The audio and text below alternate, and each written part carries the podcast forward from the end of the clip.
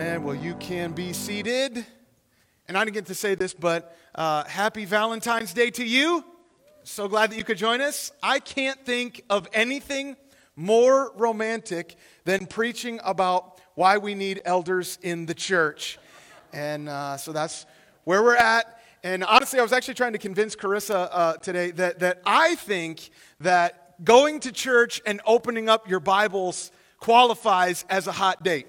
All right, so you, can check me on that later. Uh, we may need a redo, but I'm so glad that you're here. So, why don't we uh, open our Bibles to the book of Titus? We are going to be in Titus chapter 1. We are picking up from where we left off and starting this series last week. We're, we're, we're looking at this letter that Paul wrote to uh, his, his boy Titus here.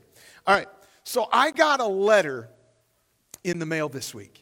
And, and, and, and like whenever you get a, a letter that's like real snail mail, that means something, doesn't it? And, and, I got a letter from an old friend of mine that, quite honestly, I hadn't seen or heard from in years. And so, like, I'm getting this letter from a, a buddy, and I'm like, man, this is this is awesome. Like, I, I, on the way in the house, I'm like, kind of wondering, like, what is going on? Like, why would he be writing me? Why, why, why would he be writing me a letter? I'm trying to rack my brain. I mean, maybe maybe something was going on in his family. He's got some updates. He's just letting me know about. Maybe it's kind of one of those like newsletter things that everybody's passing around. Let him know what's going on with their family, or, or, or maybe he's going on a, a missions trip, or, or one of his kids is going on a missions trip, and they're like raising support, which often happens, and that's cool. Like, like maybe, I, I was trying to think, like maybe, I, I don't know if they just want to like, you know, hear how we're doing. He's just thinking about us. I'm like, I was pretty sure this was not a Valentine. But I'm wondering, like, what, why is he writing? Well, it turns out it was a Christmas card that I received on February 11th. United States Postal Service, am I right?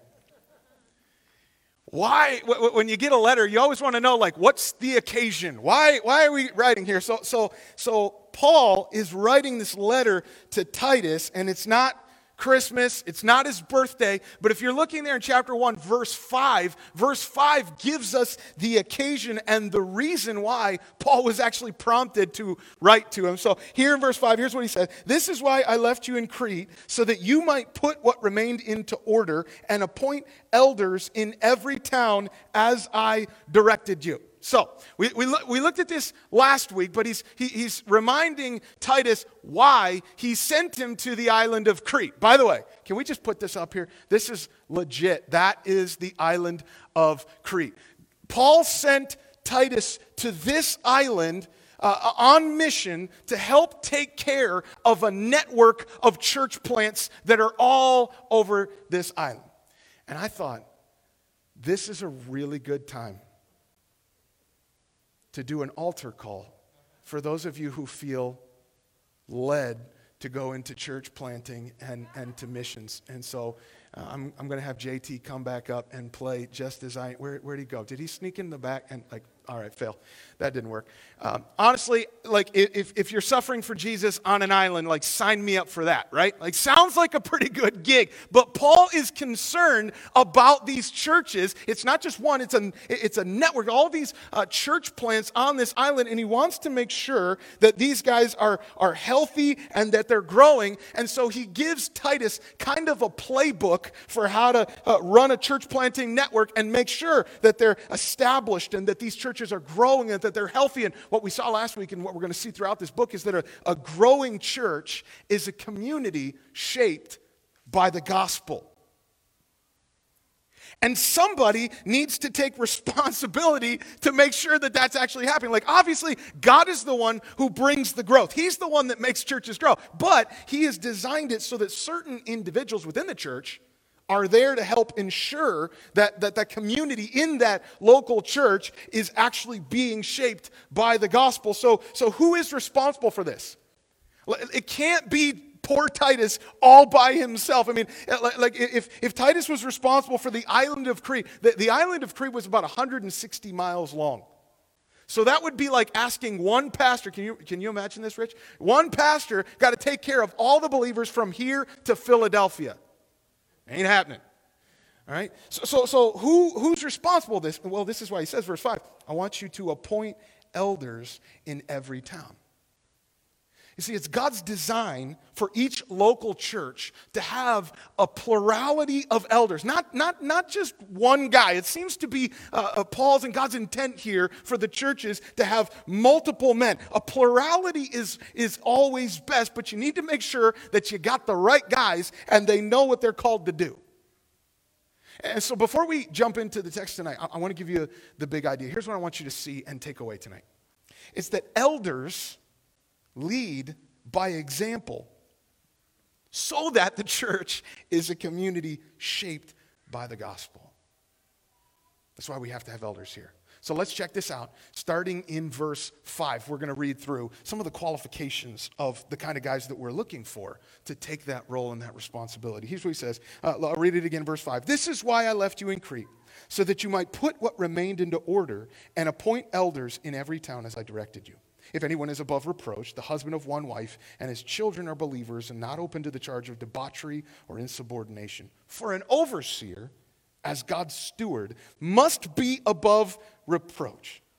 He must not be arrogant or quick tempered or a drunkard or violent or greedy for gain, but hospitable, a lover of good, self controlled, upright, holy, and disciplined. And he must hold firm to the trustworthy word as taught, so that he may be able to give instruction in sound doctrine and also to rebuke those who contradict it. Now, we got to have elders, but I think this text actually gives us some reasons why the local church needs elders. I'm going to give you four reasons why the church needs elders. Here's the first one. Note this.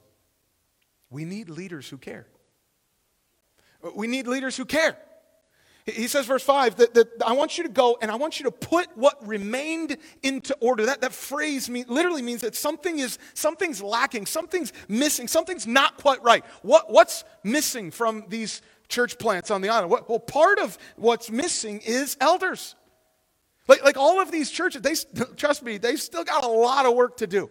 They've got to grow. They need to get healthy. There's, there's work that needs to be done. But the elders are the men for the job. They're the ones that God is calling to lead. You see, Paul recognized the, the, the, need for leaders to take care of the churches. I think he saw this while he was on his first missionary journey. And so I've got a map here, mostly because I just wanted to use my uh, awesome laser pointer that makes me feel really cool. But I want you to see what's happening here, okay? So in Acts chapter 13, you got Paul and Barnabas, and they get sent off from Antioch right here. And, and, and they're, they're traveling around and they go to all these strategic cities and they're preaching the gospel. Well, something happens in Acts chapter 14 in the city of Lystra, right here there were these Jews that were not believers and they're ticked off and they're angry. They don't like what Paul's been doing. And they had been in the city of Antioch, Pisidia, and Iconium. And they catch up with Paul there in Lystra and they rile up the crowd and they get them so angry that the people pick up stones and start chucking them at Paul's head. That's a bad day. Okay? So, so, so literally, they leave him there and they think he's dead. And I can't even imagine what, what, what the, the, the, believers gather around him like, I, I can't believe what just happened. Like, he's, he's gone. But then the text says that he just gets right back up and he goes back into the city and he keeps trucking for the gospel and he keeps preaching the gospel. In fact, he goes on to the next city there, if this is going to work. It goes to the next city of Derbe. You see that? But then something happens. He actually stops in Derbe and instead of just carrying on to Antioch and going back and finishing the trip, he turns around and he goes back to all the cities where he had just been Lystra and Iconium and Antioch. And this time, there's a little bit of a strategy shift. We had seen, first, he's going into all these cities and he's just preaching the gospel. Now he's going to walk in and, yeah, he's going to preach the gospel. But the second thing he's going to do, he's going to go, he says he's going to strengthen the souls of the disciples. He's teaching and he's encouraging, he's gathering these new believers. You guys a church. Let's come together. And we're teaching these church. But then there's a third thing he did in Acts chapter 14 that was really significant. So he's preaching the gospel, he's strengthening the church, and then he appointed elders in every church. Exactly what he's telling Titus to do here on the island of Crete because Paul recognized the danger that these leaving these fledgling church plants on their own without having leaders who are going to care for them and he's especially knowing that all this this persecution that's going to come in and there's false teaching and there's lies and that's going to become a real threat to the church's health and their stability. And Paul's thinking, like, man, if this happened to me, it's going to happen to them too. Somebody's got to make sure that they're, that they're being cared for. I mean, what's going to happen to the new believers if he leaves and they don't have godly leaders to watch over them and encourage them when it gets really hard? And to make sure that they're guarding the doctrine so that they're not being deceived, so they're not being led astray into something that's not the gospel. And I want to suggest to you that, that this is the same issue for you. You know that you were never meant to have a relationship with God all by yourself. Like you were saved into the family of God. And you were baptized. When you were baptized, you were identifying both with Jesus and with his church, that he, he has brought you into this community and you belong to the body of Christ. Like, yes, I have a personal relationship with God, but it's never just me and Jesus. That, that, that, I'm a part of this. He's placed me in this, this community of other believers in a local church so that we can be shaped by the gospel, so that we can grow in grace and in love, and so that we get on the mission together. We're, we're, we're doing this together. But the church needs to have leaders who actually care about everybody in the church and that they're all growing and wanting to make sure that everyone is pursuing the mission together. Which is why God said, appoint elders, and he gives the elders the charge to lead.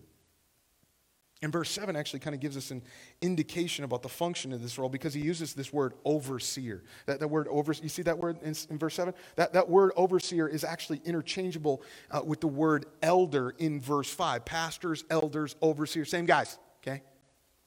But, but the word overseer uh, shows up in Acts chapter 20, verse 21, 8, I've got this for you on the screen. I want you to see this because this gives us kind of an indication of what they were supposed to do. Paul is talking to the elders in Ephesus when he says this. He, he, he turns to the guys and he says, Listen, pay careful attention to yourselves and to all the flock in which the Holy Spirit has made you overseers to care for the church of God. Pay attention. Like, watch over. These are like sheep that are in your care. You all are sheep. I hate to break it to you, but that's never really a compliment in God's word, okay? I'm a sheep too, okay? Sheep need help. But sometimes God takes some sheep and asks those sheep to help oversee and watch over. We get to be kind of like sheep shepherds, under shepherd. I don't know. He's the shepherd.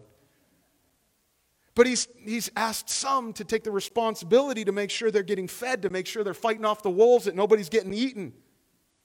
And God has entrusted this responsibility. He says uh, back here in verse, uh, verse 7, Titus chapter 1, he calls them God's steward. That word means to, to manage or to, uh, to, to, to oversee and supervise and give direction. We need men who are able and willing to stand up for their brothers and sisters in Christ and, and watch over them and care for them and lead them under the leadership of our good shepherd, Jesus Christ. We need men who are willing to do that. And I can tell you honestly, uh, after so many years of having the privilege of doing that here, it is such a joy, but an incredibly challenging responsibility, a heavy responsibility to be called to this task. And I just want to point out and highlight I am so thankful for men like Dave and Matt, when God has called to this task who have led so well. They're my elders too. And I'm thankful for men that have stood up to the plate and said, Yeah, we're willing to watch over the flock of God. In fact, I want, in, in light of these guys, can I share with you one verse that would be helpful for you to hear? In Hebrews chapter 13, I've got this for you on the screen. It says this Obey your leaders and submit to them, for they're keeping watch over your souls as those who will have to give an account. Let them do this with joy and not with groaning, for that would be of no advantage to you. I'd encourage you, if you haven't lately, uh, this would be a really good week for you to text Matt and Dave and just encourage them and thank them for their willingness to serve and to lead and to care for you. We need leaders who care, who care about the body of Christ and, and are willing to step up and help everyone grow. And, and I want to challenge you, some of you guys, maybe the Lord would call you to this someday. And we're always looking for men that God would lead and call into this leadership role to take care of the flock. Now, it's, we've said this so many times. It's not about having the right amount, the right number of guys, but having the right guys. And, and, so Paul actually gives us some, some qualifications here, which is actually the second reason why the church needs elders. If you're taking notes, note this. Here's, the, here's another reason we need elders. We need to be examples of godly families. We need to be examples of godly families. He says, verse 6 if anyone is above reproach, that phrase above reproach means there's no obvious hypocrisy between what he says and what he does, so that people could uh, uh, accuse him or point to that guy and be like, but what's that guy doing as an elder? Like, that's kind of weird. Like, that's not a good day if, if our elders are, are being accused in the community like that. So s- there's something significant about this that, that other people's perception of an elder matters. And it starts with his family. They're supposed to look and see, well, that guy is a husband of one wife, which rules out polygamy. Which is weird. Like, I don't know why we even needed that in the scriptures, right? Like, that's not really an issue in our culture. And I'm going to I'm going to tell you, I don't think that this was really much of an issue here. So I think there's something deeper that's happening below this. The, the phrase could literally be translated uh, more like one woman man a one woman kind of man. Paul is actually more concerned about that man living out God's design for him to just faithfully love his wife. That's what he wants to see. And you got to remember, the, the, the, culture in, the, in Crete is really immoral and it's ungodly, and, and purity is not normal. And so, so guys that are doing this, they're, they're looking for men that their marriages are going to stand out. People are going to notice that. They, they can see his love and his devotion and his faithfulness to his wife. But not just to his wife. It, it also says that his children uh, are believers and not open to the charge of debauchery or insubordination. Now, there, I know this can be confusing because a lot of people are saying, well, well, believer, well, that just means that they have to have uh, become Christians, like they put their faith and trust in Jesus Christ. Well, what happens if you have like a two-year-old or a three-year-old? Like, like, can you not be an elder there? So honestly, that word "believers" there uh, is pistis. It could be the word "faithful."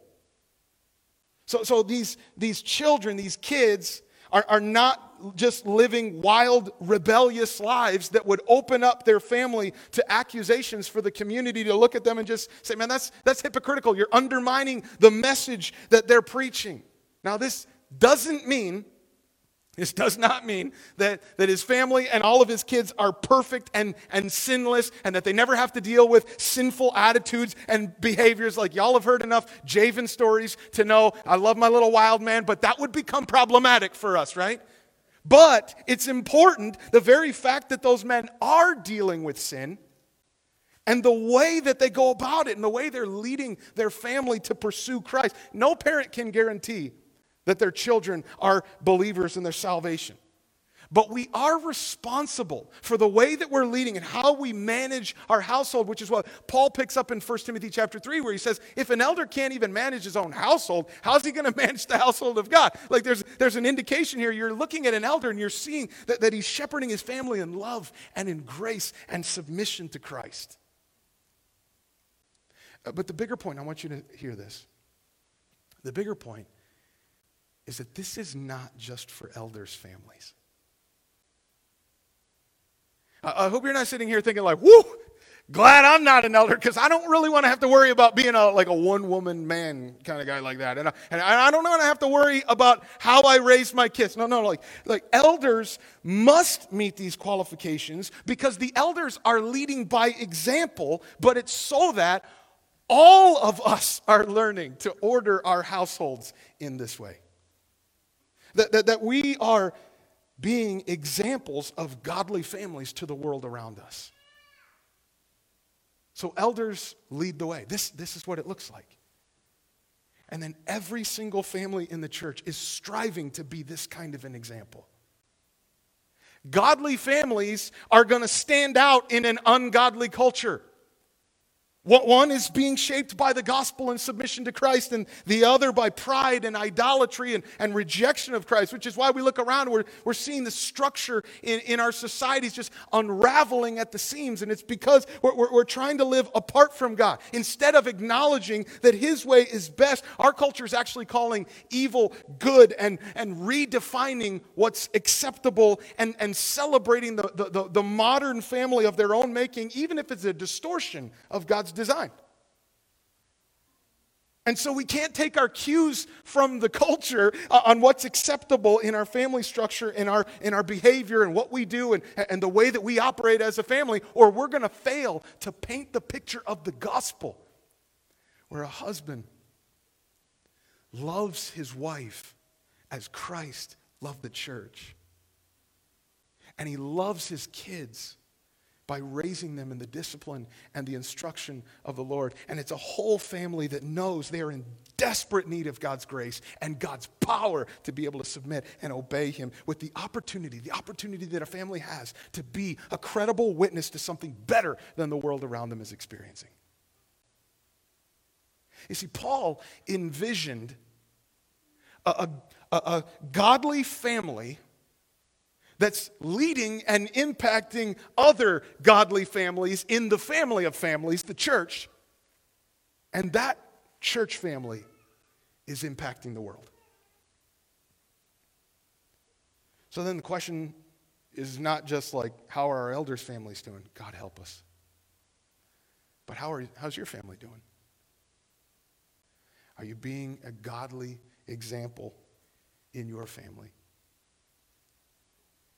It's okay to ask for help, okay? All of us need some help sometimes. But please don't let your family slide into dysfunction by neglecting your marriage, neglecting your parenting. Because God's called us to something here that we have an opportunity to be a witness by the way that we order, by the way that we love. And so let your church family help your family when necessary. That's what we're here for. But, but let me be clear we don't do this by holding up certain families as this like perfect model who've arrived. That ain't happening. You come hang out at the Hohenschiels, you'll find that out pretty quick, okay? But we do follow the example of those who are seeing the gospel shape their families. Those that are experiencing grace and forgiveness, and the, the families that are learning to, to, to put sin to death and, and, to repent and, and changing their desires, and they're carrying out their biblical roles by the power of the Holy Spirit, and they're, they're reprioritizing their schedules and their resources and their finances in light of the mission, realizing we're not here for us, we're here for the glory of Christ. We need elders that, that lead the way because we all need to be examples of, of godly families. Can I just, I just want to encourage you, you just, what's one thing that you could be doing this week to really lead your family spiritually? Just one thing. Like a, a lot of times we start off with like these big grandiose visions. Just start simple. And he's making sure that we have time around God's word, time that we're praying together as a family. We just recently picked up a book that we're like going through some catechism questions with our kids, forcing them to memorize. You're gonna, you're gonna memorize this. Right? You're gonna love God. Right? Praying through other countries, helping them see the bigger picture. Why are we here? What's one thing you can do? Because we want to be those kind of example to the watching world. But that leads to the third reason why the church needs elders, because not only do we need to be examples of godly families, but we need to be examples of godly character. We need to be ex- examples of godly character. He says this, verse 7 for, for the overseer, God's steward, he must be above reproach. There it is again. It's this idea that, that public perception matters. And then he gives the, these qualifications of a man's character verses 7 and 8. And, and, and what he means is this he can't be living in such a way that his actions discredit the message that he's preaching and that he's teaching. Uh, we've said this so many times here, but you, you know that this truth exists Your walk talks and your talk talks. But your walk talks louder than your talk talks. You, you can't be saying one thing and doing the complete opposite because people are going to look at that and say, that's hypocritical. And in their minds, it's going to give them ammunition to just dismiss the truth and what it is that we're claiming.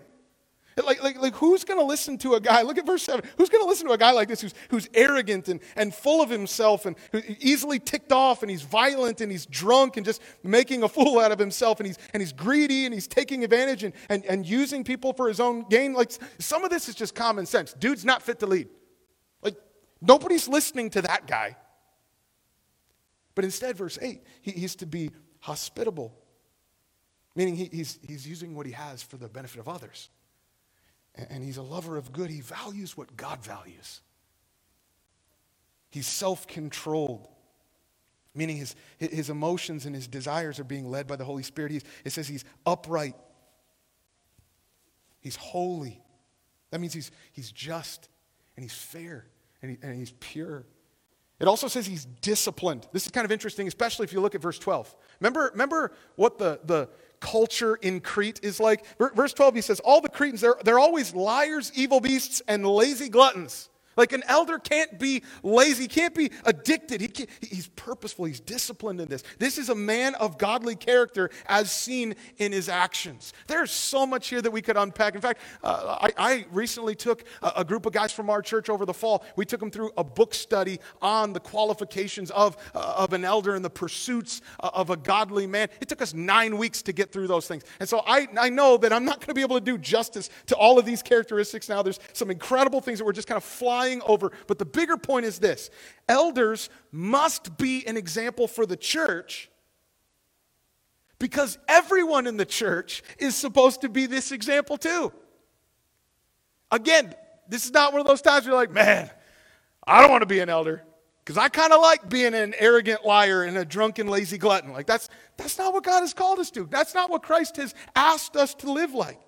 And so these qualifications, these, these characteristics of an elder are the kind of godly character that all of us are striving for.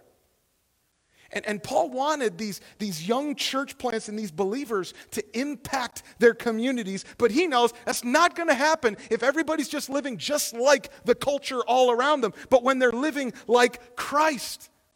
There needs to be a difference in the way that they're living that stands out and it highlights the power of the gospel to change lives.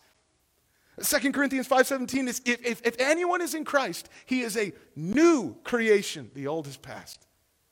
Behold, new has come. Do people see that in you? Like something new, something, something's changed. Like there's there, there's a difference. Like they can see God's at work in your life. Is, is, there, a, is there evidence that you're not who you used to be? Even if you've been a believer and you've been walking with Christ for a long time, are, you still able to look back and over the last few months, over the last year, and see the evidence? God, God is changing me. He is at work. He's helping me grow. Think about the impact that it can have, have to the credibility of our message to your friends and your family and your coworkers when they can see the difference that Jesus makes in us. That, that, that he changes our attitudes when we're going through really difficult circumstances and we're full of, of joy and thanksgiving instead of complaining. Or he changes our, our, our, priorities and, and how we use our time. Everybody's got a lot more time. But because of what Christ is doing in our lives, we use our time differently. And, and, and, and how there's this eagerness to, to give away instead of just spending for ourselves and, and our desires change. And, and we don't want the things that everybody else is chasing after. And, and we're not controlled by our, our emotions and, and, and our impulses. Listen when jesus is your treasure people will see the change. And god appoints elders in the church to lead by example so that believers in the church are also displaying the difference that Christ makes. And God gets all the credit and he gets all the glory. Actually, elders need to make sure that God gets all the credit and he gets all the glory, which is why we've got this fourth reason why the, the church needs elders. Uh, note this we need to be taught sound doctrine. We need to be taught sound doctrine. He says this verse 9. They got to hold firm to the trustworthy word as taught so that he may be able to give instruction in sound doctrine and also to rebuke those who contradict it. This is actually the only qualification that sets uh, these guys apart from other men in the church that God's not calling to be elders. The elders have to be able to teach, it's part of their role. They have to be able to teach God's word. He says, I want you to hold firm to the word. They're committed to the word of God and the gospel, and they're faithfully teaching it so that the church knows what's true and what's not. In fact, there's so much here. We're, we're, we're going to unpack this next week as we continue on in the book. But elders got to live out the gospel with their lives and proclaim it with their mouths, and there can't be inconsistency there. And it needs to be abundantly clear. God, the, the, the, elders have to keep running back to this truth that what we do is because of what He's done. That we highlight the glory of Christ. See, if you're not accurately handling the Word of God and faithfully teaching it, then this message actually gets lost in a flurry of human striving. Where, where, we're always just trying to be better and, and we're trying to, uh, uh, we feel guilty about not being better and, and, we look at the Bible as if it's just here for uh, self improvement, like it's just advice. Here's some things that you can try. I hope that you don't hear a message of do this, do this, do this. That's not the gospel. We come back to what Christ has done. We're not striving to be uh, uh, godly so that God will accept us but we're declaring the good news that we are forgiven and accepted by God because of what Jesus has done for us. And because of that, we love him. He changes our desires so that we want to live for him. It's the power of the gospel at work in us. Elders have to be faithfully teaching the Word of God to make sure that this is happening. That we're providing caring leadership and setting the example of godly families and godly character and teaching sound doctrine. To make sure that we're a community that's being shaped by the gospel. God, I pray that you would do this in us. Lord, help us. Oh, I fall so short so often. But we give you praise for your grace and your mercy.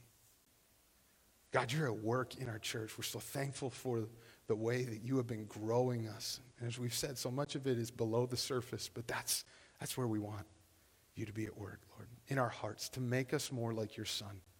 Would you change our desires so that we love Jesus more than anything? That we're living this out, that it changes the way we interact with our wives, our husbands, our kids. It changes the way we look at our resources, what you've given to us, what we have, our time, our schedules. It changes the way we look at our relationships in the community.